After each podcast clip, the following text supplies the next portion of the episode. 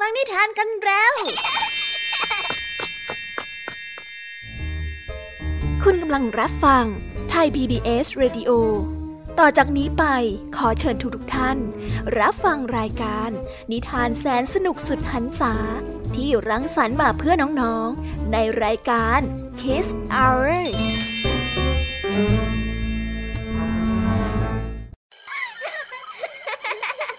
รงเรียนเลิกแล้ว กลับบ้านพร้อมกับรายการ Kiss Hours โดยบรรยาชยโย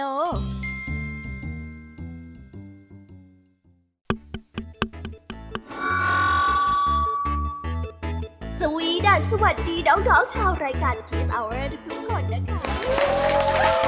วันนี้พี่ยามีกับผองเพื่อน ก็ได้นำนิทานสนุกๆมาเล่าให้กับน้องๆได้ฟัง เพื่อเปิดจินตนาการแล้วก็ตะลุยไปกับโลกแห่งนิทานกันนั่นเอง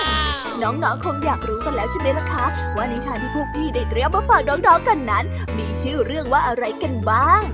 เดี๋ยวพี่ยามีจะบอกกันเกริ่นไว้ก่อนนะคะ พอให้เรียงน้ำย่อยกันเอาไว้ก่อนนะ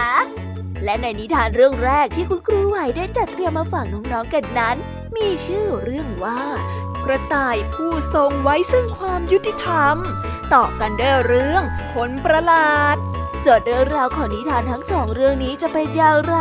เรามาหาคำตอบไปพร้อมๆกันกับคุณครูไหวใจดีของพวกเรากันนะคะ พี่แยมมี่ในวันนี้บอกเลยค่ะว่าไม่ยอมน้อยนะคุณครูไหวค่ะ ได้จัดเตรียมนิทานทั้งสามเรื่องสามรสมาฝากน้องๆกันอีกเช่นเคย และในวันนี้นะคะนิทานเรื่องแรกที่พี่แยมมี่ได้จัดเตรียมมาฝากน้องๆกันนั้น มีชื่อเรื่องว่า ราชาตะเสกต่อกันด้วยเรื่องสองเดือน และปิดท้ายด้วยเรื่อง หมู่บ้านยุง ส่วนเรื่องราวของนิทานทั้งสามเรื่องนี้จะเป็นอย่างไรและจะสนุกสนานมากแค่ไหน น้องๆต้องรอติดตามรับฟังกันในช่วงของพี่ยามีเล่าให้ฟังกันนะคะ นิทานสุภาษิตในวันนี้ค่ะ ลุงทองดีกับเจ้าจ้อย ก็ได้เตรียมสำนวนมาฝากพวกเรากันอีกเช่นเคย ซึ่งในวันนี้นะคะ มากันในสำนวนที่ว่า รู้ไส้รู้พุง ส่วนเรื่องราวและความหมายของคำคำนี้จะเป็นอย่างไร และจะสนุกสนานมากแค่ไหน เจ้าจ้อยเนี่ยจะสร้างเรื่องอะไรให้ลุงทองดีปวดหัวอีกนั้น เราต้องรอติดตามรับฟังกันในช่วงของนิทานสุภาษิตจากลุงทองดีและก็เจ้าจ้อยตัวแสบของพวกเรากันนะคะ นิทานของพี่เด็กดีในวันนี้ก็ได้จัดเตรียมนิทานมาฝากน้องๆกันอีกเช่นเคยในช่วงท้ายรายการค่ะ ซึ่งในวันนี้นะคะ พี่เด็กดีได้นำนิทานเรื่องหมาจิ้งจอกกับนายพรานมาฝากกัน ส่วนเรื่องราวจะเป็นอย่างไร จะสนุกสนานมากแค่ไหน น้องๆต้องรอติดตามรับฟังกันให้ได้เลยนะคะ ในช่วงท้ายรายการกับพี่เด็กดีของเราค่ะ โอ้โห เป็นยังไงกันบ้างล่ะคะ ได้ยินแค่ชื่อเรื่องนิทานก็น่าสนุกแล้วใช่ไหมล่ะคะ พี่ยามีก็ตื่นเต้นที่ รอฟังนิทานที่พวกเรารออยู่ไม่ไหวแล้วล่ะค่ะ งั้นเอาเป็นว่าเราไปฟังนิทานทั้งหมดเลยดีกว่าไหมคะ เพราะว่าตอนนี้เนี่ยคุณครูหายใจดี ได้มารอน้องๆอยู่ที่หน้าห้องเรียนแล้วล่ะค่ะ งั้นเราไป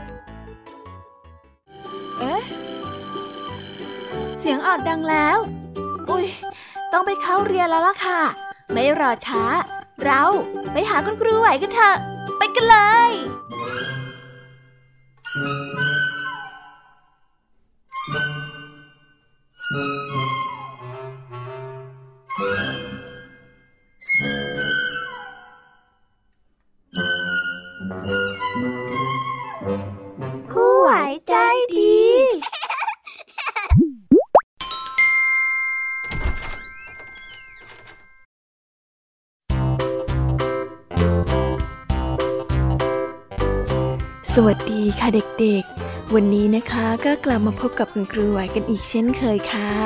และแน่นอนนะคะ ว่ามาพบกับคุณครูไหวแบบนี้ ก็ต้องมาพบกับนิทานที่แสนสนุกด้วยกันทั้งสองเรื่อง และในวันนี้คุณครูไหวได้จัดเตรียมนิทานที่แฝงไปด้วยแง่คิดคติสอนใจมาฝากเด็กๆกันค่ะ และในนิทานเรื่องแรก ที่คุณครูไหวได้จัดเตรียมมาฝากกันนั้น มีชื่อเรื่องว่า กระต่ายผู้ทรงไว้ซึ่งความยุติธรรม ส่วนเรื่องราวจะเป็นอย่างไร และจะสนุกสนานมากแค่ไหน เราไปติดตามรับฟังพร้อม ๆ กันได้เลยค่ะ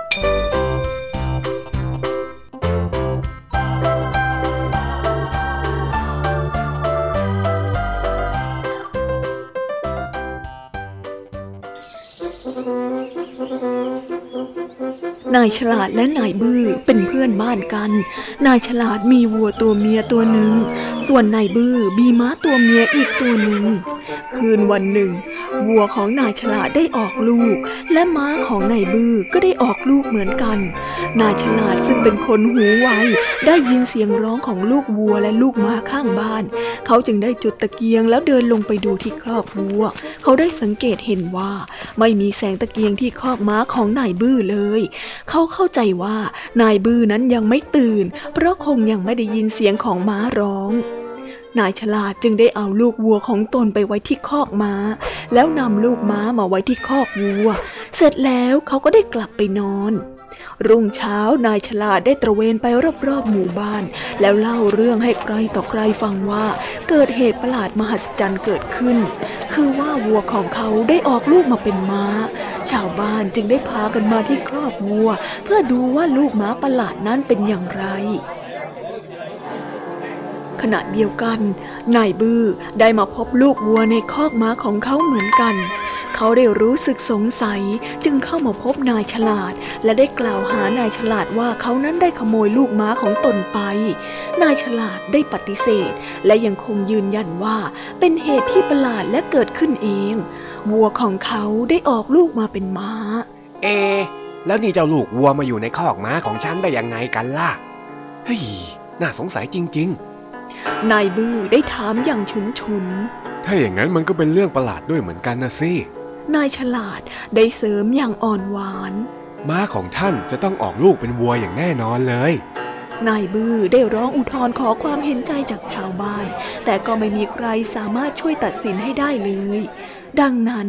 นายบื้อจึงขอให้นายฉลาดไปกับเขา เพื่อหาผู้ตัดสินในหมู่บ้านแห่งหนึ่ง ในระหว่างทางที่เดินไปนั้น ทั้งสองได้พบกระต่าย และขอร้องให้เขาช่วยตัดสินคดีให้ โอ้ยด้วยความยินดีเลยทีเดียวขอรับเมื่อนายบื้อและนายฉลาดได้เล่าเรื่องทั้งหมดให้เขาฟังแล้ว กระต่ายจึงได้พูดออกมาว่า ตอนเนี้ยฉันมีธุระนะ แต่จะกำหนดวันสำหรับพิจารณาคดีของท่านเอาไว้ ฉันจะไปพบท่านที่บ้านในตอนรุ่งอรุณ นับจากวันนี้ถึงเจ็ดวัน ขอให้ท่านเตรียมตัวไว้ให้พร้อมนะ เดี๋ยวฉันมา วันนี้ฉันติดธุระ นายบื้อและนายฉลาดได้ขอบใจเจ้ากระต่าย และพากันกลับมาที่บ้าน กรันถึงวันกำหนดตอนรุ่งอรุณ นายบื้อกับนายฉลาด และพวกชาวบ้านทั้งหลาย ต่างก็พากันมาคอยผู้พิพากษา เวลาผ่านไปจนดวงอาทิตย์สูงขึ้น กระทั่งเที่ยงวัน กระต่ายผู้พิพากษาก็ยังไม่มา จนดวงอาทิตย์ตกดินแล้ว กระต่ายจึงมา ซึ่งนับว่ากระต่ายนั้นผิดเวลานัดเป็นอันมาก พวกชาวบ้านไม่กล้าถามว่าทำไมกระต่ายถึงไม่มาตามนัด ซึ่งถ้าตามธรรมดาแล้ว พวกเขาจะต้องถาม แต่ตามระเบียบศาลแล้ว จะถามอะไรผู้พิพากษาไม่ได้ ฉันเสียใจเหลือเกินนะ ฉันมีภาระที่จะต้องทำนะมันก็เลยชักช้าไปนิดนึง คือมีอุบัติเหตุเกิดขึ้นในขณะที่ฉันเดินทางมานิดหน่อย เมื่อเช้าอะนะ ฉันได้เห็นไฟไหม้อยู่ที่ฝั่งแม่น้ำอะฉันก็เลยต้องเอาตะกร้าตักน้ำไปดับไฟตลอดทั้งวันเลยยังไงล่ะเหนื่อยจริง ๆ เลยนายฉลาดซึ่งนึกทนงในความฉลาดของตน นึกรู้ทันทีว่ากระต่ายนั้นพยายามจะทดสอบชาวบ้าน เขาจึงพูดอย่างอวดดีออกมาว่า ท่านผู้พิพากษา ชายฝั่งเนี่ยอยู่ติดกับน้ำอยู่แล้ว จะถูกไฟไหม้ได้อย่างไรกัน แล้วตะกร้าที่ท่านว่าจะใส่น้ำได้อย่างไง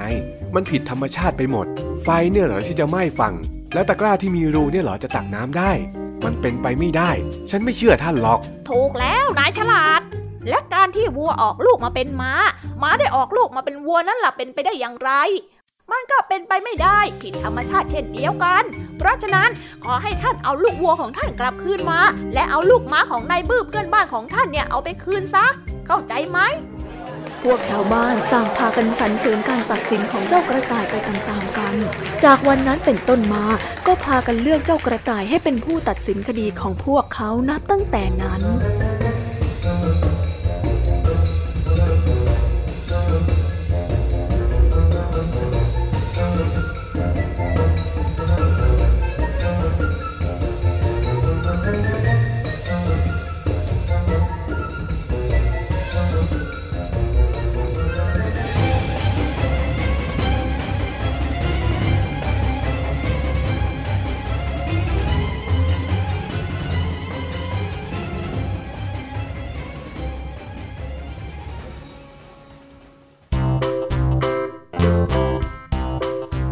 ก็จบกันไปเป็นที่เรียบร้อยแล้วนะคะสำหรับนิทานในเรื่องแรกของคุณครูไหว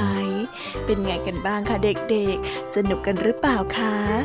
ถ้าเด็กๆสนุกกันแบบนี้เนี่ย งั้นเราไปต่อกันในนิทานเรื่องที่สองของคุณครูไหวกันต่อเลยนะ ในนิทานเรื่องที่สองของคุณครูไหว คุณครูไหวขอเสนอนิทานเรื่อง คนประหลาดส่วนเรื่องราวจะเป็นอย่างไร เราไปติดตามรับฟังกันในนิทานเรื่องนี้พร้อม ๆ กันเลยค่ะ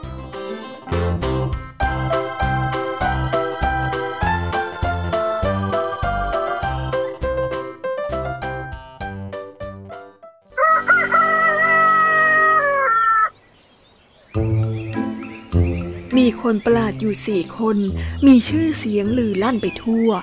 คนหนึ่งหูใหญ่ คนหนึ่งมือใหญ่ คนหนึ่งก้นแหลม และอีกคนหนึ่งมีน้ำมูกมาก แต่ละคนนั้นต่างแยกย้ายกันไปตามที่ต่างๆ และแล้ววันหนึ่งทั้งสี่คนก็พามาพบกันเข้า และได้ปรึกษากันว่า พวกเราเดินทางผจญท่องเที่ยวไปด้วยกันแทนการแยกย้ายกันเหมือนแต่ก่อนดีกว่า พวกเราเนี่ยไปช่วยกันจับปลาเถอะ บางทีถ้าหากว่าไปทางน้ำเนี่ย อาจจะสนุกกว่าการเดินไปบนบกก็ได้นะ อืม เห็นด้วยเห็นด้วย ไปสิไปสิก็ไปสิคนทั้งสี่ได้ลงเรือไปหาปลา คนหูใหญ่เด็กกลางหูออกทำเป็นเรือใบทำให้เรือนั้นแล่นไปสู่ทะเลได้อย่างรวดเร็ว ทั้งสี่ได้ลงมือวางตะข่ายจับปลา และในไม่ช้าก็ได้ปลามาเต็มลำเรือ มีเรือหาปลาลำอื่นๆ แล่นผ่านมาข้างๆ และคนหาปลาจากเรือลำนั้น ก็ได้ตะโกนมาว่า นี่ พวกท่านน่ะจับปลาในทะเลซะหมดส่วนเราก็จับไม่ได้เลย เรามีอาชีพทำมาหากินอยู่ได้ด้วยการจับปลา ถ้าหากว่าไม่มีปลาเราก็อด ขอได้โปรดให้พวกท่านแบ่งปลาให้เราหน่อยได้ไหม ทั้งสี่คนมีใช่แต่จะเป็นเพียงคนกล้าเท่านั้น หากเป็นคนใจกว้างด้วย ดังนั้นพวกเขาจึงได้แบ่งปลาให้คนหาปลาไปเรือละกอบโดยเพื่อนอีกสามคน ได้มอบให้กับนายมือใหญ่เป็นคนโกยปลานายมือใหญ่ได้ใช้มืออันใหญ่โตของเขากอบปลาซึ่งเพียงแค่กอบเดียวเท่านั้น ซึ่งเพียงกอบเดียวของเขาก็เท่ากับมือคนธรรมดากอบสักร้อยครั้ง ด้วยเหตุนี้ปลาในเรือจึงหมดเกลี้ยง ทำให้นายก้นแหลมลุกขึ้นยืนคัดค้านให้หยุด แต่นายมือใหญ่นั้นก็ไม่เห็นไม่ได้ยิน นายก้นแหลมโกรธมาก เขาได้กระแทกตัวลงนั่งกับท้องเรือ เป็นผลให้ก้นอันแหลมของเขา แทงท้องเรือทะลุ น้ำไหลพุ่งเข้ามา คนประหลาดทั้งสี่กำลังตกอยู่ในอันตราย พวกเขาต้องจมน้ำและเสียชีวิต แต่นายน้ำมูกมาก ได้สั่งน้ำมูกโปะลงบนรูรั่วนั้น ซ้ำแล้วซ้ำอีกทำให้น้ำนั้นหยุดไหลเข้ามา เพราะน้ำมูกนั้นได้ไปอุดรูรั่วไว้ได้ทัน ดังนั้นคนประหลาดทั้งสี่จึงได้แล่นเรือกลับฝั่งได้อย่างน่าอัศจรรย์ใจ พวกประชาชนต่างโห่ร้องยินดีในความสามารถของพวกเขาอย่างเอิบกระลือ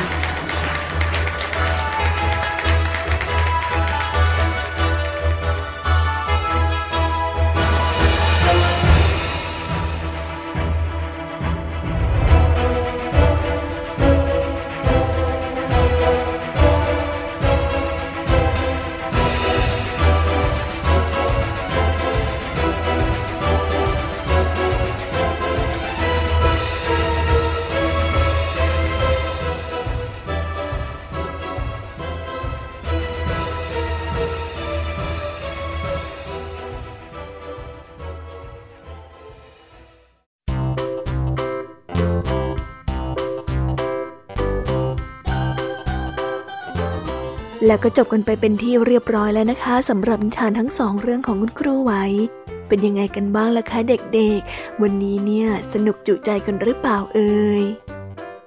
มีเด็กๆหลายคนเลยนะคะที่ยังไม่จุใจกัน งั้นเราไปต่อกันในนิทานช่วงต่อไปกันเลยดีกว่าไหมคะเอาละค่ะ งั้นเราไปต่อกันในนิทานช่วงต่อไปกับช่วงพี่แยมมีเล่าให้ฟังกันเลยนะคะ แต่สำหรับตอนนี้เนี่ย เวลาของคุณครูไหวก็ได้หมดลงไปแล้ว งั้นครูไหวต้องขอตัวลากันไปก่อนแล้วนะคะ สวัสดีค่ะบ๊ายบาย และพบกันใหม่นะคะเด็กๆ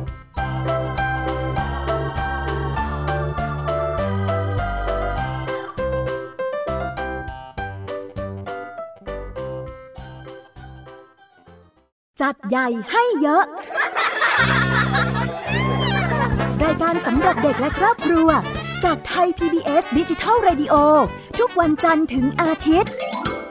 จันทร์ถึงศุกร์8นาฬิกา รายการมัมแอนเมาส์16นาฬิการายการเสียงสนุก 17นาฬิการายการคิสอ้าววันเสาร์6นาฬิการายการนิทานสุภาษิต7นาฬิการายการพระอาทิตย์ยิ้มแฉ่ง8นาฬิการายการ Kiss Rangers 17นาฬิการายการ Youth Voice วันอาทิตย์ 6 นาฬิกา รายการนิทานคุณธรรม 7 นาฬิกา รายการพระอาทิตย์ยิ้มแฉ่ง8 นาฬิกา รายการท้าให้อ่าน 17 นาฬิกา รายการเด็กรู้สู้ภัย และ 17 นาฬิกา 30 นาที รายการ Teen Space ส่งเสริมคุณภาพชีวิต สร้างเสริมความคิดและจินตนาการ กับไทย PBS ดิจิทัล Radio สถานีวิทยุดิจิทัล จากไทย PBS สบัดจินตนาการ สนุกกับเสียง เสริมสร้างความรู้ในรายการ เสียงสนุก ทุกวันจันทร์ถึงวันศุกร์เวลา 16 นาฬิกาถึง 17 นาฬิกา ทางไทย PPS ดิจิตอล Radio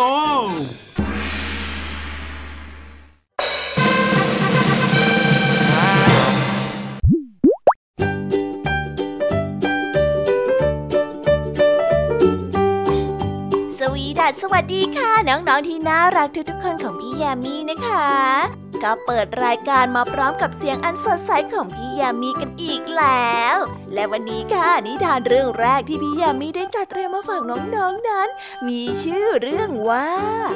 ราชาตาเสกส่วนเรื่องราวจะเป็นอย่างไรจะสนุกสนานมากแค่ไหน เราไปติดตามรับฟังพร้อมๆกันได้เลยค่ะ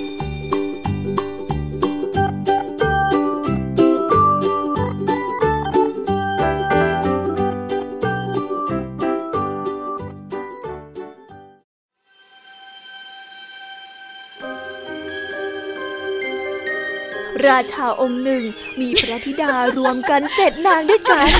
นางทั้งเจ็ดนั้นต่างก็ตั้งความปรารถนาที่จะแต่งงานดังนี้ธิดาองค์แรกปรารถนาที่จะแต่งงานกับคนเลี้ยงม้า องค์ที่สองนั้นคิดจะแต่งงานกับคนเลี้ยงวัว องค์ที่สามอยากจะแต่งงานกับคนเลี้ยงควาย องค์ที่สี่อยากจะแต่งงานกับคนเลี้ยงแกะ องค์ที่ห้าอยากจะแต่งงานกับคนเลี้ยงแพะ องค์ที่หกนั้นอยากจะแต่งงานกับคนที่เลี้ยงสุนัข ส่วนองค์ที่เจ็ดองค์สุดท้อง ตั้งความปรารถนาว่าจะแต่งงานกับราชาตาเส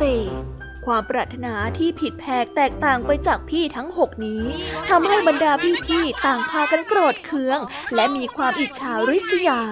และพานหาเรื่องจนบิดานั้นต้องขับไล่พวกเธอออกไปอยู่ในป่า เจ้าหญิงได้รับความทุกข์ทรมานในป่าเป็นเวลาเจ็ดวัน จนกระทั่งเจ้าหญิงนั้นมาถึงดงกล้วยแห่งหนึ่ง ซึ่งเจ้าของนั้นเป็นหญิงชรา ชื่อว่าเมกทอ เมกทอนั้นได้รับเจ้าหญิงเป็นบุตรบุญธรรม และบอกว่าเมืองที่ชื่อตาเสกและราชาตาเสกนั้นอยู่ในด้านหลังของเขาแห่งนี้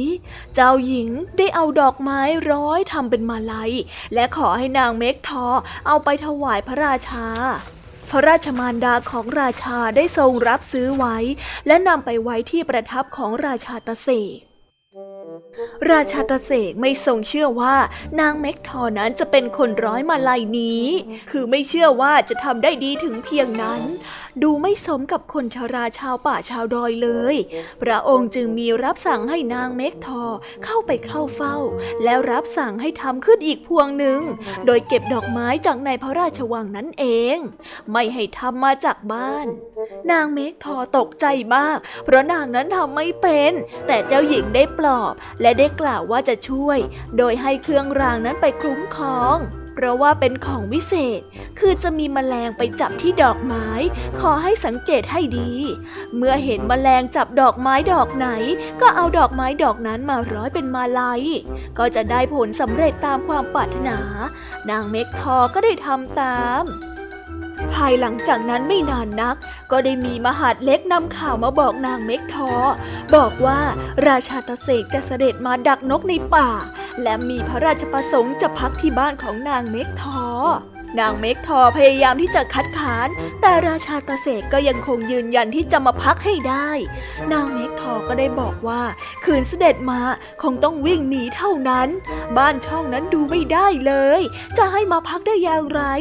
เจ้าหญิงก็ได้ปลอบว่า อย่าไปวิตกอะไรเลย ช่วยกันทำความสะอาดเสียหน่อยก็แล้วกัน คืนวันนั้นก่อนที่ราชาตะเสกจะเสด็จมาถึง ได้เกิดเสียงประหลาดดังกึกก้องคล้ายเสียงฟ้าร้อง และในตอนเช้าวันรุ่งขึ้น ก็ปรากฏว่ามีบ้านเก่าๆของนางเมกทอนั้นได้กลายเป็นวังที่แสนจะงดงามขึ้นมาแทนที่ เครื่องใช้ไม้สอยต่างๆทำด้วยทองและเงิน เสื้อผ้าที่สวมใส่ก็แสนจะสวยสดงดงาม แลดูแล้วน่ามหัศจรรย์ยิ่งนัก เมื่อราชาตาเสกได้เสด็จมาถึงที่นั่น เจ้าหญิงได้ทรงซ่อนอยู่ในม้วนเสื่อหลังประตูด้านหลัง ราชาตาเสกจึงไม่เห็น เมื่อพระองค์ได้แลเห็นทรัพย์สินที่มีค่าเช่นนั้น พระองค์ก็ได้ทรงดำริในพระทัยว่า คนของพระองค์นั้นคงจะเข้าใจผิดไป หรือหลอกลวงพระองค์เป็นแน่ เพราะตามที่พระองค์ได้ทราบมาจากพวกเขานั้น บ้านของนางเม็กทอซอมซ่อและยากจนมาก เมื่อทรงทราบว่ามีเครื่องปูลาดที่มีค่าม้วนอยู่ ก็ทำให้นึกเขวไปว่า จะเป็นของที่เตรียมไว้ถวายกระมัง เห็นจะต้องขนกลับไปพระราชวังสักหน่อย และพระองค์นั้นก็ได้ขนเอาเสื่อนั้นไป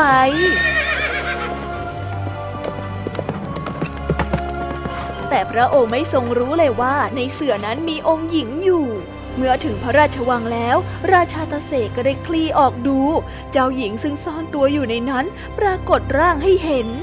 หัวใจของพระราชานั้นได้เต้นระทึก และเกือบจะประชวน เพราะว่าความงามขององค์หญิงทำให้พระองค์นั้นใจไม่อยู่กับเนื้อกับตัว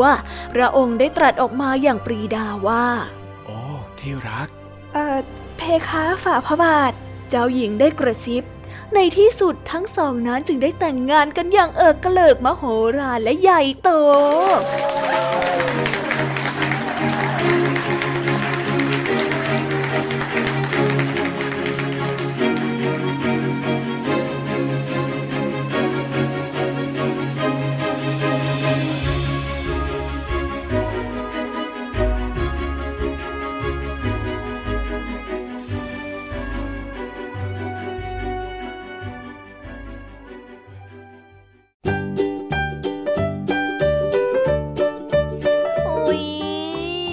จบนิทานเรื่องแรกของพี่ยามีกันลงไปแล้วอะเผลอแป๊บแป๊บเดียวเอง แต่พี่ยามีรู้นะคะว่าน้องๆออย่างไม่จุใจกันอย่างแน่นอน พี่ยามีก็เลยเตรียมนิทานแนวเรื่องที่สองมาฝากเด็กๆกันค่ะ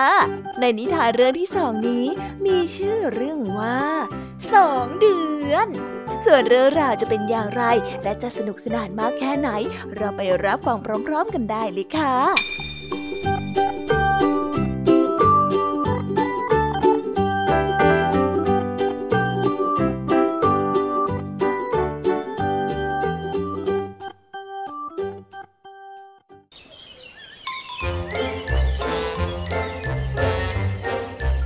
มีชายสองคนทะเลาะกันเรื่องหนี้สิน คือคนหนึ่งได้ขอยืมเงินของอีกคนหนึ่งไป ลูกหนี้ได้สัญญาว่าจะใช้เงินคืนให้ในกำหนดสองเดือน ในความหมายของมาลายูนั้นคำว่าดวงจันทร์และเดือนเป็นคำเดียวกัน ก็เหมือนกับคำไทยที่เรียกดวงจันทร์ว่า ดวงเดือนหรือเดือน และกำหนดรอบ 30 วัน 31 วันนั้นก็เรียกว่าเดือนอีกด้วย เลยทำให้ชายผู้นั้นงงเข้าไปใหญ่ ครั้นเมื่อถึงกำหนดสองเดือนตามที่สัญญาเอาไว้ เจ้าหนี้ก็ได้ไปทวงหนี้ตามปกติ ลูกหนี้ก็เลยชี้ไปบนท้องฟ้า พลางตอบพุ่นห้วนว่า นี่มันเดือนเดียวเท่านั้นเอง เจ้าหนี้จึงได้ตอบออกไปว่า นี่มันสองเดือนแล้วตั้งแต่ฉันให้ท่านยืมเงินไปนะ่ะ และท่านก็สัญญาว่าจะจ่ายเมื่อมันครบสองเดือน นี่ก็ครบแล้วยังไงล่ะ แต่ว่านั่นมันก็เพิ่งมีแค่เดือนเดียวนี่นะ ลูกหนี้ได้เถียง เมื่อโตเถียงไม่เป็นที่ตกลงกันได้ เจ้าหนี้ต้องจำเป็นจากไป และคอยให้ครบกำหนดอีกครั้ง เมื่อเดือนหนึ่งผ่านไปแล้ว เจ้าหนี้ก็ทวงเงินของเขาอีก แต่ลูกหนี้ก็คงยืนกรานว่า เดียว นี่มันเพิ่งเดือนเดียวเท่านั้น เจ้าหนี้ชักโมโห ก็ท่านพูดว่าเมื่อเดือนที่แล้วก็เดือนเดียว เดือนนี้ก็ยังจะมาเดือนเดียวอีก นี่ฉันรอมานานแล้วนะ เลยมาตั้งหนึ่งเดือนแล้ว จะว่ายังไงเนี่ยฮะ มันเกินสัญญาแล้วนะเนี่ย เดือนเดียวเท่านั้น ดูยังไงก็แค่เดือนเดียว มีสองเดือนเมื่อไหร่ฉันจะใช้ให้ท่านก็แล้วกัน ลูกนี่ได้ตอบ ทั้งสองได้ทะเลาะโต้เถียงกัน เมื่อไม่มีทางตกลงกันได้ ทั้งสองก็ไปที่ตุลาการให้ตัดสิน ตุลาการได้ฟังเรื่องราวทั้งหมดแล้วก็ตรึกตรองแก้ปัญหา พอพระอาทิตย์ตกดิน ตุลาการก็ได้พาโจทย์จำเลยไปยังแม่น้ำสายหนึ่งในคืนท้องฟ้าที่ปราศจากเมฆพระจันทร์นั้นเต็มดวง เมื่อมองลงไปในแม่น้ำจะแลเห็นเงาของดวงจันทร์นั้นชัดเจนมาก เจ้าเห็นนั่นไหม นั่นอะไรหรือ ตุลาการได้หันมาถามลูกหนี้ซึ่งเป็นจำเลย พลางชี้มือไปที่เงาของดวงจันทร์ในแม่น้ำก็เดือนยังไงล่ะ ลูกหนี้ได้ตอบ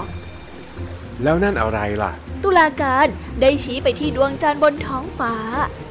ก็เดือนอีกนะสิ ลูกหนี้ก็ได้ตอบ ถ้าอย่างนั้นก็เป็นสองเดือนแล้วสินะ ตุลาการได้พูดขึ้น เอาล่ะสองเดือนก็ครบกำหนดที่จะต้องชำระหนี้ตามสัญญาแล้ว เจ้าก็จงจ่ายเขาไปซะ ลูกหนี้ได้นิ่งเงียบเขาใช้เล่ห์เพทุบายหลอกลวงเจ้าดีแต่แล้วในที่สุดกลอุบายอันนั้นก็กลับมาใช้กับเขาเข้าเอง เขาไม่รู้ว่าจะหาหนทางบ่ายเบี่ยงอย่างไรต่อไปได้ พูดไม่ออก และจำเป็นต้องชำระหนี้ทั้งหมดไปในที่สุด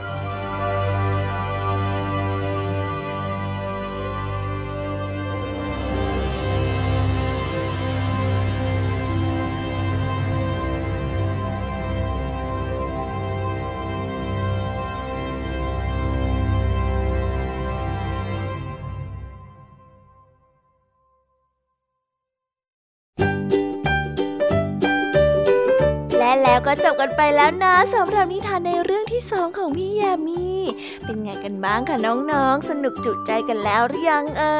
ยฮะอะไรนะคะ ยังไม่จุใจกันหรอ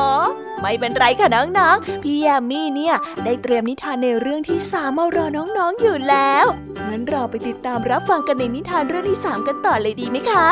ในนิทานเรื่องที่สามที่พี่ยามีได้จัดเตรียมมาฝากเด็กๆกันนั้น มีชื่อเรื่องว่า หมู่บ้านยุง ส่วนเรื่องราวจะเป็นอย่างไรจะสนุกสนานมากแค่ไหน เราไปรับฟังกันในนิทานเรื่องนี้พร้อมๆกันเลยค่ะ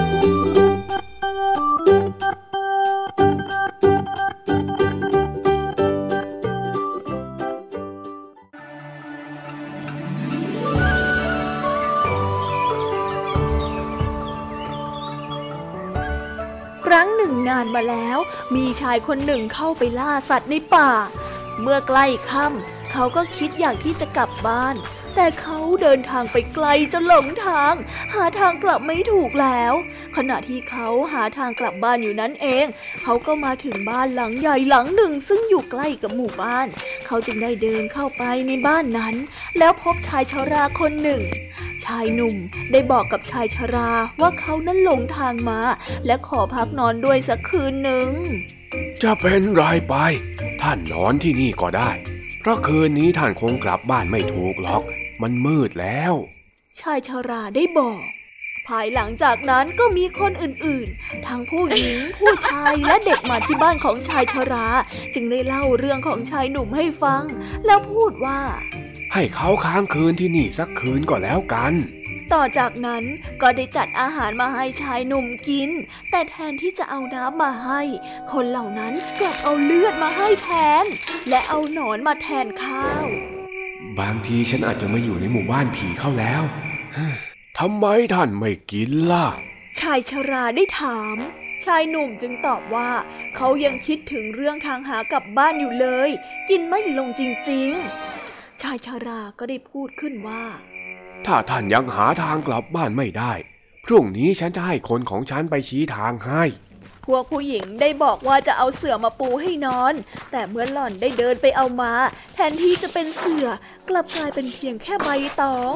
ชายหนุ่มจึงได้ล้มตัวลงนอนพร้อมๆกับคนอื่นๆ แต่ชายหนุ่มก็นอนไม่หลับ เพราะว่ามียุงจำนวนมากมารุมอยู่เต็มไปหมด เขาไม่ได้ยินเสียงใครตบยุงเลย เขาจึงคิดว่า หรือว่าบางทีที่นี่อาจจะเป็นหมู่บ้านยุงที่เขาว่ากันก็ได้ เมื่อเขาคิดเช่นนั้นแล้ว จึงไม่พยายามที่จะฆ่ายุง เพียงแต่เอามือลูบเบาๆไปตามร่างกายเท่านั้น แล้วเมื่อเขาทำเช่นนั้นเพียงแค่ครั้งเดียว ยุงก็ไม่กลับมารบกวนเขาอีกเลย แต่อย่างไรก็ตาม เขาก็ยังนอนไม่หลับอยู่นั่นเอง เพราะว่าเขานั้นกลัว พอรุ่งเช้า ชายชราก็มาดูที่เสือของชายหนุ่ม ก็ไม่เห็นจะมียุงที่ถูกทุบตีตายอยู่เลย ชายชราจึงได้พูดกับชายหนุ่มไปว่า ลูกเอ้ย เมื่อลูกอยากจะกลับบ้านก็จะให้คนไปส่ง เขาจะบอกทางให้ คนนี้น่ะเป็นน้องชายของพ่อเอง เขาจะไปกับลูก เจ้าอย่าพาเขาไปบ้านล่ะ เมื่อเขาชี้ทางให้เสร็จแล้วก็ปล่อยให้เขากลับ เพราะว่าพวกเราทั้งหมดน่ะเป็นยุง เลือดที่ลูกดื่มเมื่อคืนนี้ก็เป็นเลือดคน ลูกต้องเอาหีบไม้ไผ่นี้ไปด้วย และเมื่อไปถึงบ้านก็เรียกให้พ่อแม่พี่น้องมาดูสิ่งที่อยู่ข้างในนี้ และที่สำคัญ อย่าเปิดหีบนี้ก่อนที่จะถึงบ้านเด็ดขาดเข้าใจไหมชายหนุ่มได้รับหีบไม้ไผ่จากเขาและลากลับไป โดยมีน้องชายของชายชราไปเป็นเพื่อนจนพบทาง เมื่อเขาไปถึงบ้านแล้ว เขาก็ได้เรียกญาติพี่น้องมา แล้วก็เล่าเรื่องที่เกิดขึ้นให้ฟัง ตลอดจนเรื่องที่ได้หีบไม้ไผ่จากชายชรานี้มาด้วย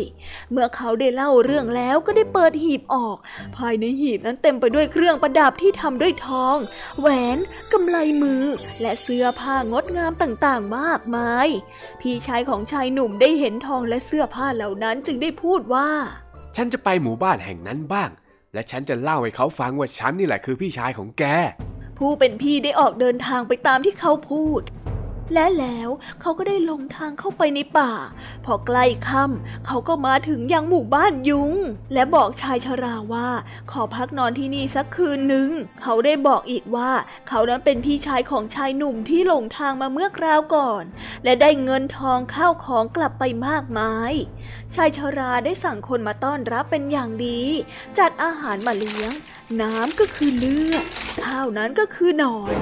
นี่ท่าน เอาอะไรมาให้ฉันกินเนี่ย นี่มันเลือดกับหนอนนี่ ฉันกินไม่ได้หรอก ชายหนุ่มหลงทางได้ถามขึ้นอย่างสงสัย เมื่อถึงเวลานอน เจ้าของบ้านก็ได้เอาใบกล้วยมาปูแทนเสื่อ ชายหนุ่มก็ได้พูดออกไปอีกว่า นี่ท่านเอาอะไรมาให้ฉัน นี่เป็นบ้านนะไม่ใช่ป่า ฉันต้องการนอนบนเสื่อไม่ใช่ใบตอง นี่แหละเสื่อของเราล่ะ นอนได้ก็นอน แต่ถ้านอนไม่ได้ ฉันก็ไม่รู้จะทำยังไง อย่าพูดว่าฉันไม่นับถือท่านเลย ของมันมีอยู่แค่นี้ ชายชราได้พูดอธิบาย ชายหนุ่มนั้นจำใจต้องล้มตัวลงนอน แต่เขาก็นอนไม่หลับ เพราะยุงนั้นมารุมกัดเขาเต็มไปหมด เขาจึงได้ตบซ้ายที ขวาที และในตอนเช้า เมื่อเขาอยากจะกลับบ้าน เขาก็แทบจะไม่มีเลือดเหลืออยู่ในตัวเองเลย ชายชราได้บอกกับเขาว่า เขานั้นต้องเดินทางกลับบ้านแล้ว และได้ให้หีบไม้ไผ่ใบหนึ่งกับเขาไป และชายชราก็ได้กำชับอีกว่า อย่าเปิดจนกว่าจะถึงบ้าน แต่ฉันจะไปบ้านได้อย่างไรล่ะ ฉันไม่รู้จักทางเลยนี่ ชายหนุ่มได้ถามขึ้น ชายชราก็ได้ตอบไปว่า เขานั้นจะต้องหาทางเอาเอง ชายหนุ่มจึงได้ออกเดินทางมาจนพบทางกลับบ้าน มาจนถึงบ้านโดยปลอดภัย เขาได้เรียกญาติพี่น้องมิสหายมารวมตัวกันและพูดว่า นี่นี่ฉันไปได้หีบไม้ไผ่มาด้วยละฉันคิดว่าข้างในเนี่ยจะต้องมีทองและเสื้อผ้างามๆอยู่แน่ๆ มีคนบอกทางมาหรือเปล่าพี่ เฮ้ย ไม่มีหรอก จะไม่มีได้ยังไงกัน แค่นี้ก็น่ากลัวจะแย่อยู่แล้ว มามามาดูของกันดีกว่า พี่ชายได้ตอบพางได้เปิดหีบออก ทันใดนั้นก็ได้มีแมงป่องและสัตว์มีพิษอื่นๆ ออกมาจากหีบหลายต่อหลายตัว และสัตว์พวกนั้นได้ตรงมากัดพี่ชายจนเสียชีวิต ส่วนคนอื่นๆ ไม่ได้รับอันตรายจากสัตว์เหล่านั้นเลย น้องชายของคนที่เสียชีวิตจึงได้พูดว่าพี่ชายจะต้องไปทำอะไรให้คนในหมู่บ้านนั้นโกรธเคืองเอาแน่ๆ ไม่งั้นคงไม่โดนทำร้ายขนาดนี้หรอก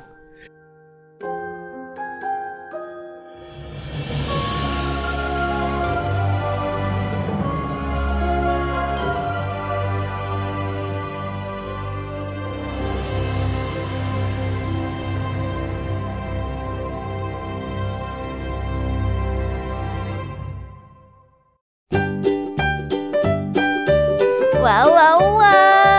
ก็จบกันไปเป็นที่เรียบร้อยแล้วนะคะสำหรับนิทานของพี่ยามีเป็นไงกันบ้างคะเด็กๆ ได้ข้อคิดหรือว่าคติสอนใจอะไรกันไปบ้าง อย่าลืมนำไปเล่าให้กับเพื่อนๆที่โรงเรียนได้รับฟังกันด้วยนะคะ แต่สำหรับตอนนี้เนี่ยเวลาของช่วงพี่ยามีเล่าให้ฟังก็หมดลงไปแล้วล่ะค่ะพี่ยามีก็ต้องขอส่งต่อน้องๆ ให้ไปพบกับลุงทองดีแล้วก็เจ้าจ้อยในช่วงต่อไปกันเลย เพราะว่าตอนนี้เนี่ยลุงทองดีกับเจ้าจ้อยอะบอกว่าให้ส่งน้องๆมาในช่วงต่อไปเร็ว อยากจะเล่านิทานจะแย่แล้วเอาละค่ะงั้นพี่ยามีต้องขอตัวลากันไปก่อนแล้วนะคะ เดี๋ยวกลับมาพบกันใหม่บ๊ายบายไปหาลุงทองดีกับเจ้าจอยกันเลยค่ะ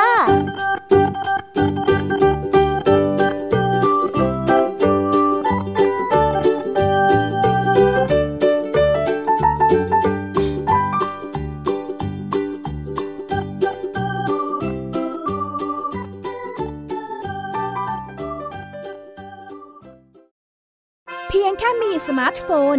ก็ฟังได้ Thai PBS Digital Radio สถานีวิทยุดิจิทัลจากไทย PBS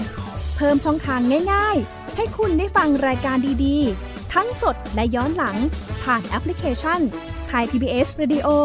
หรือเวอร์ไบเว็บ Thai PBS Radio .com Thai PBS Digital Radio infotainment for all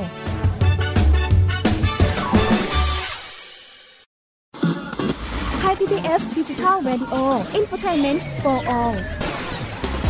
สถานีที่คุณได้ทั้งสาระและความบันเทิง บนคลื่นระบบดิจิทัล ทุกวัน 6 โมงเช้าถึง 3 ทุ่ม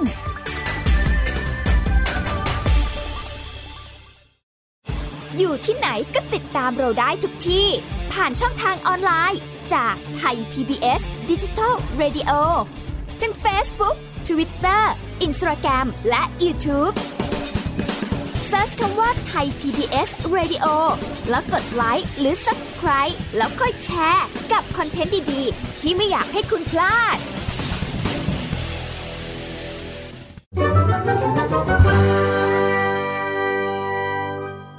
นิทานสุภาษิต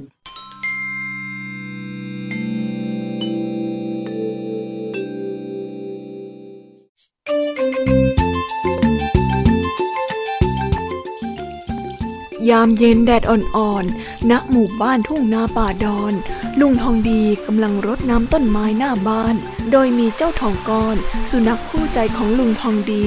นั่งให้กำลังใจอยู่ข้างๆ อย่างสบายใจ ดอกกุหลาบสีชมพู และดอกมะลิซ้อนช่อใหญ่ ส่งกลิ่นหอมไปทั่ว ขณะที่ลุงทองดีกำลังชื่นชมดอกไม้อยู่นั้น ก็เห็นเจ้าจ้อยกำลังกระโดดโลดเต้นร่าเริงวิ่งผ่านมาาลาลาลาลาลาลาลาลาลาสวัสดียามเย็นจ้ะลุงทองดีจ๋ากำลังรดน้ำต้นไม้อยู่เหรอจ๊ะเออก็ใช่นะสิปลูกไว้ตั้งนานเนี่ยเพิ่งจะออกดอกข้าก็เลยต้องดูแลมันดีๆหน่อย เดี๋ยวจะไม่มีดอกสวยๆให้ข้าเห็นอีก ว่าแต่เองเถอะทำไมวันนี้นี่ถึงได้ดูอารมณ์ดีแปลกๆเล่า วันนี้นะสิจ้าลุงจ้อยไปทำความดีมา เฮ้อเองเนี่ยนะไปทำความดีมาน่ะ ถึงว่าทำไมวันนี้นี่มันเหมือนฝนฟ้าจะตกแปลกโอ้ลุง อย่างนี้จ้อยไม่เล่าให้ฟังแล้วๆอ้าวอ้าวอ้าวเล่ามาสิ ข้ารอฟังอยู่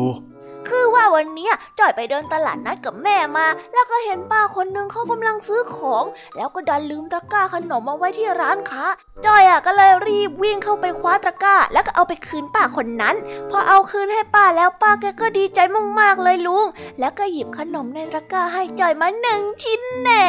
จอยอะจะให้ลุงทองดีทายที่ว่ามันคือขนมอะไร ไม่เห็นจะยากเลย ก็ต้องเป็นขนมทองหยิบทองหยอดที่เองชอบละสิ ใช่ไหม โอ้ไม่สนุกเลยทำไมลุงทองดีต้องทายถูกตลอดเลยอะ ก็เองวิ่งอารมณ์ดีมาสักขนาดนี้ แล้วยิ่งมาถามข้าแบบนี้อีก ข้าก็ต้องเดาถูกสิ แล้วลุงเชื่อที่จ้อยเล่าด้วยเหรอจ๊ะ บางทีจ้อยอาจจะไปขโมยขนมใครเข้ามาก็ได้ โถไอ้จ้อยทำไมข้าจะไม่รู้ว่าเองพูดจริงหรือพูดเล่นนะฮะ อยู่กันมาจนขนาดนี้แล้วข้านะรู้ไส้รู้พุงเองหมดแล้วลุงทองดีมารู้อะไรใส่จอยอะจอยไม่เคยผ่าตัดหรือว่าเป็นแผลอะไรสักหน่อย พูดอะไรก็ไม่รู้น่ากลัว มันไม่ใช่โว้ย รู้ไส้รู้พุงเนี่ย มันเป็นสำนวนไทย ที่หมายถึงการรู้เรื่องส่วนตัวของใครสักคนเป็นอย่างดีต่างหากเล่า แล้วลุงมั่นใจได้ไงว่าลุงอะรู้จักจ้อยดีอะ นี่ไอ้จ้อยข้าเลี้ยงเองมาตั้งแต่เด็กทำไมข้าจะไม่รู้นิสัยเองล่ะฮะ ไม่เห็นจะเข้าใจเลย มามามามานี่มา เดี๋ยวข้าจะเล่านิทานให้ฟังอืมก็ได้จ้ะกาละครั้งหนึ่งนานมาแล้ว มีนกกระเรียนตัวหนึ่งเป็นบ่าวรับใช้ของยักษ์ มันมีหน้าที่หาของกินให้ยักษ์ และคอยดูแลทำความสะอาดเนื้อตัวของยักษ์ด้วย นั่นจึงทำให้มันรู้ว่ายักษ์นั้นมีความลับหรือว่าเก็บซ่อนอะไรไว้บ้าง นกกระเรียนตัวนี้ก็ได้รับใช้เจ้ายักษ์มาหลายปี จนกระทั่งวันหนึ่ง มันได้บินติดตามเจ้ายักษ์ที่กำลังจะไปทำร้ายผู้คนในหมู่บ้าน มนุษย์พวกนั้นเดือดร้อนมากจากการที่สู้กับยักษ์ไม่ได้ เพราะไม่ว่าเขาจะโจมตียังไง ก็ไม่สามารถทำความบาดเจ็บให้เจ้ายักษ์ได้เลย เมื่อเจ้านกกระเรียนเห็นแบบนั้น มันก็รู้สึกสงสารเหล่ามนุษย์ วันหนึ่งมันจึงได้แอบบินมาบอกกับชาวบ้าน ว่าถ้าหากจะทำร้ายเจ้ายักษ์ตัวนั้น จุดอ่อนของมันอยู่ที่ลำไส้ และถ้าหากว่าสามารถแทงผ่านพุงของมันไปได้ ก็จะจัดการกับเจ้ายักษ์ตัวนี้ได้ในที่สุด ชาวบ้านจึงได้ทำตามที่นกกระเรียนบอก แล้วก็จริงอย่างที่ว่า เจ้ายักษ์นั้นถูกกำจัดในที่สุด หลังจากนั้นมนุษย์ก็ใช้ชีวิตอยู่อย่างไม่ต้องหวาดกลัว และเจ้านกกระเรียนเองก็ได้โบยบินอย่างเป็นอิสระ แถมมันยังได้รับการยกย่องจากเหล่ามนุษย์อีกด้วย นี่แหละ รู้ไส้รู้พุงเนี่ยคือรู้มาก สนิทมาก สนิทซะจนแทบจะรู้ว่าไส้อยู่ตรงไหน มันจึงเป็นคำเปรียบเทียบของคนโบราณยังไงเล่าอ๋อ แปลว่า ถ้าจอยจะไปบอกคนอื่นว่าลุงทองดี ชอบแอบเต้นระมงอยู่บนบ้าน ก็เหมือนกับการรู้ใส่รู้พุงเหมือนกันใช่ไหมจ๊ะมันก็ใช่แต่เฮ้ย ไอ้จ้อย เอ็งอย่าไปบอกใครเขาเชียวนะเว้ย ใครรู้เข้าเนี่ยข้าอายตายเลย เอ๊ะถ้าจะไม่ให้บอกเนี่ย ก็ต้องแลกกับอะไรดีนะแลกกับไม่ต้องเลยะรไม่ต้องเลย เอ็งไม่ต้องมาหลอกไถ่ายตังค่าเลย ไปไปจะไปเล่นที่ไหนก็ไปไป งั้นไปตะโกนเล่นกลางหมู่บ้านดีกว่า ลุงทองดีชอบเต้นรำวงประหลาด ลุงทองดีชอบเต้นรำวงประหลาด เอ้ยไอ้จ้อยข้าบอกว่าอย่าพูดไง อีเอาเอาตังค์ไป งั้นจ้อยจะเงียบให้สนิทเลยจ้ะเฮ้ยไอเด็กนี่ หัวไวจริง ๆ ไม่น่าไปสอนมันเลย วันนี้จะกินขนม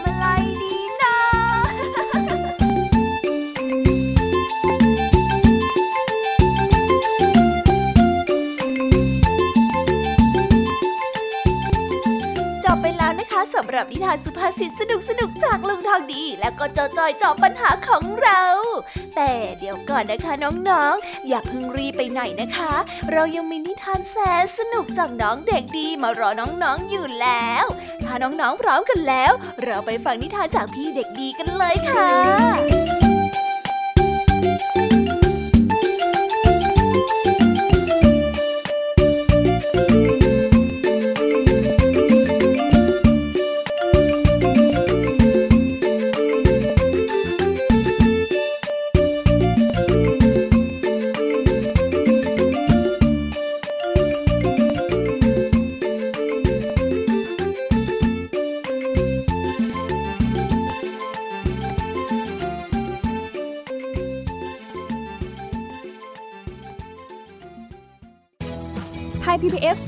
Radio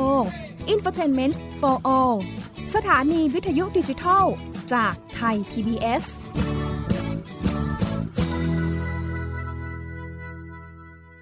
จัดใหญ่ให้เยอะ รายการสำหรับเด็กและครอบครัว จากไทย PBS ดิจิทัล Radio ทุกวันจันทร์ถึงอาทิตย์ จันทร์ถึงศุกร์8นาฬิการายการมัมแอนเมาส์ 16นาฬิการายการเสียงสนุก 17นาฬิการายการคิสอ้าววันเสาร์6นาฬิการายการนิทานสุภาษิต7นาฬิการายการพระอาทิตย์ยิ้มแฉ่ง8นาฬิการายการ Kiss Rangers 17นาฬิการายการ Youth Voice วันอาทิตย์ 6นาฬิการายการนิทานคุณธรรม 7นาฬิการายการพระอาทิตย์ยิ้มแฉ่ง 8นาฬิการายการท้าให้อ่าน 17นาฬิการายการเด็กรู้สู้ภัย และ 17นาฬิกา30นาทีรายการ Teen Space ส่งเสริมคุณภาพชีวิต สร้างเสริมความคิดและจินตนาการ กับไทย PBS ดิจิทัล Radio สถานีวิทยุดิจิทัล จากไทย PBS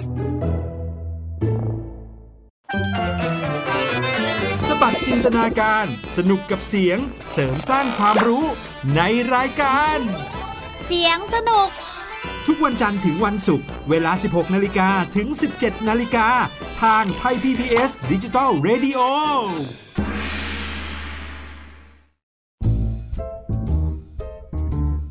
นิทานเด็กดี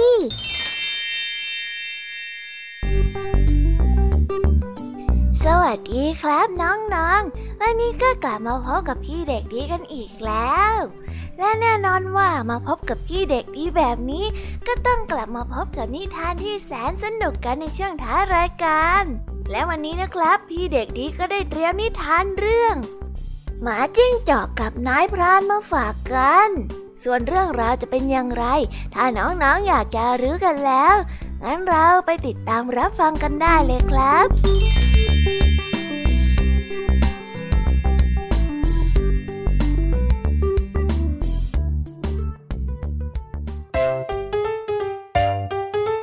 จะมีใครรู้บ้างไหมว่า เมื่อก่อนนี้ขนของหมาจิ้งจอกไม่ได้เป็นสีน้ำตาล แต่เป็นสีขาว ถ้าอยากรู้ว่าทำไมขนสีขาวของหมาจิ้งจอก จึงได้กลายเป็นสีน้ำตาล ลองฟังนิทานเรื่องนี้ไปพร้อม ๆ กันเลยนะครับ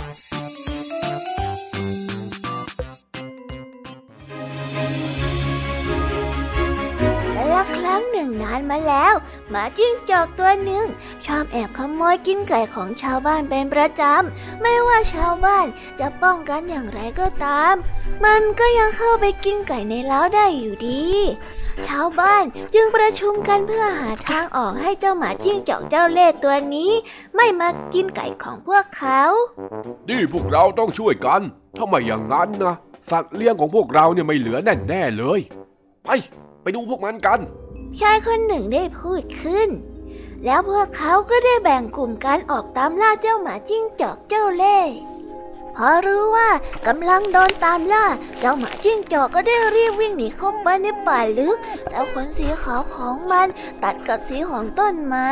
ชาวบ้านจึงมองเห็นมันได้อย่างชัดเจน นั่นไงมันอยู่ตรงนั้น ตามไปเร็วในที่สุด เจ้าหมาจิ้งจอกก็ถูกชาวบ้านล้อมเอาไว้ มันหนีไปไหนไม่ได้แล้ว เฮ้ยเฮ้ยไม่รอดแน่เขานี่เออไม่น่าไปขโมยไก่มากินเลยฮะถ้ารอดไปได้อะฉันจะไปทำอีกแล้วฉันจะหาอาหารอยู่ในป่าเหมือนสัตว์อื่นๆนะเอ้ยไม่ทำแล้วไม่ทำแล้วหมาจิ้งจอกได้พูดพึมพำอย่างเศร้าส้อย เทวดาประจำป่าได้รับรู้เหตุการณ์ทั้งหมดมาตลอดเวลา เขาได้ยินที่หมาจิ้งจอกพูด ก็ได้รู้สึกสงสาร จึงโดนบันดาลให้เกิดพายุ พัดใบไม้แห้งร่วงลงมาปกคลุมเจ้าหมาจิ้งจอกทำให้พวกชาวบ้านนั้นมองไม่เห็น ชาวบ้านช่วยกันหาหมาจิ้งจอกกันอยู่นานแสนนานจนคิดว่ามันคงไม่เจอแล้วแน่ๆ จึงได้พากันกลับหมู่บ้านไป หมาจิ้งจอกได้รอจนชาวบ้านไปหมดแล้ว จึงได้ออกมาจากกองใบไม้ แต่ปรากฏว่ามันเห็นการเปลี่ยนแปลงของตัวมัน มันไม่ใช่ตัวสีขาวแล้ว ตอนนี้มันเป็นเจ้าสุนัขจิ้งจอกที่มีสีน้ำตาลเหมือนใบไม้แห้งเลย และตั้งแต่นั้นเป็นต้นมา มันก็ไม่เคยเข้าไปในหมู่บ้านอีกเลย มันได้หาอาหารในป่าเหมือนสัตว์ป่าตัวอื่น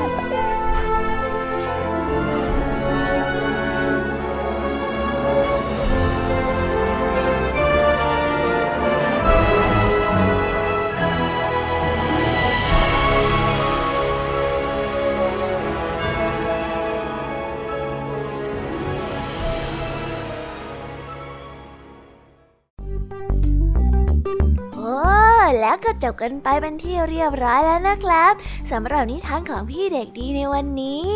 เป็นยังไงกันบ้างล่ะครับน้องๆ สนุกกันหรือเปล่าเอ่ยถ้าน้องๆสนุกกันแบบนี้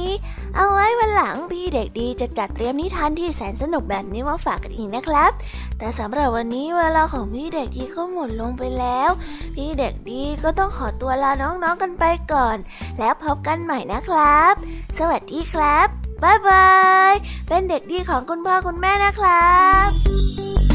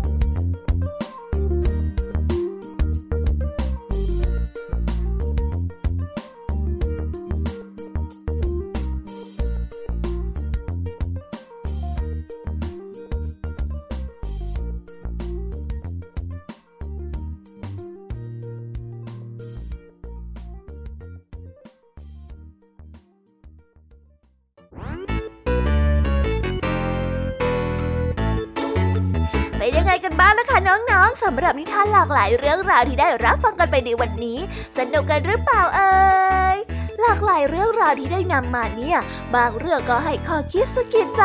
บางเรื่องก็ให้ความสนุกสนานเพลิดเพลิน แล้วแต่ว่าน้องๆเนี่ยจะเห็นความสนุกสนานในแง่มุมไหนกันบ้าง ส่วนพี่ยามีแล้วก็พ่องเพื่อนเนี่ยก็มีหน้าที่ในการนำนิทานมาส่งตรงถึงน้องๆแค่นั้นเองละค่ะ แล้ววันนี้นะคะ เราก็ฟังนิทานกันมาจนถึงเวลาที่กำลังจะหมดลงอีกแล้วอะหอย ใคร ที่ฟังไม่ทันเนี่ย หรือว่าฟังไม่ครบ ก็สามารถไปย้อนรับฟังได้ที่เว็บไซต์ไทย PBS Radio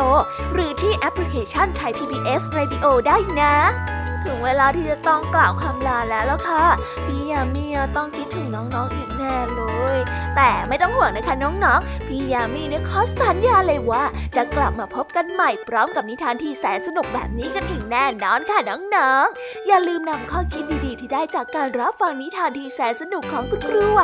พี่ยามีลุงทองดีแล้วก็เจ้าจ้อย และก็นิทานจากพี่เด็กดีในวันนี้ไปใช้กันด้วยนะคะเด็กๆ เอาไว้พบกันใหม่ในวันพรุ่งนี้นะสำหรับวันนี้พี่ยามีต้องขอตัวลากันไปก่อนแล้วล่ะค่ะ สวัสดีค่ะ บ๊ายบายนะคะนังนงและพบกันใหม่ค่ะ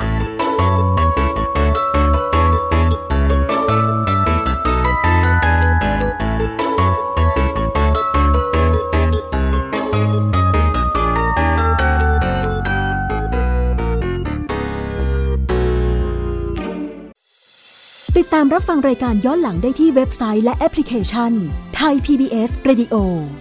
ไทย PBS ดิจิทัล Radio วิทยุข่าวสารสาระ เพื่อสาธารณะและสังคม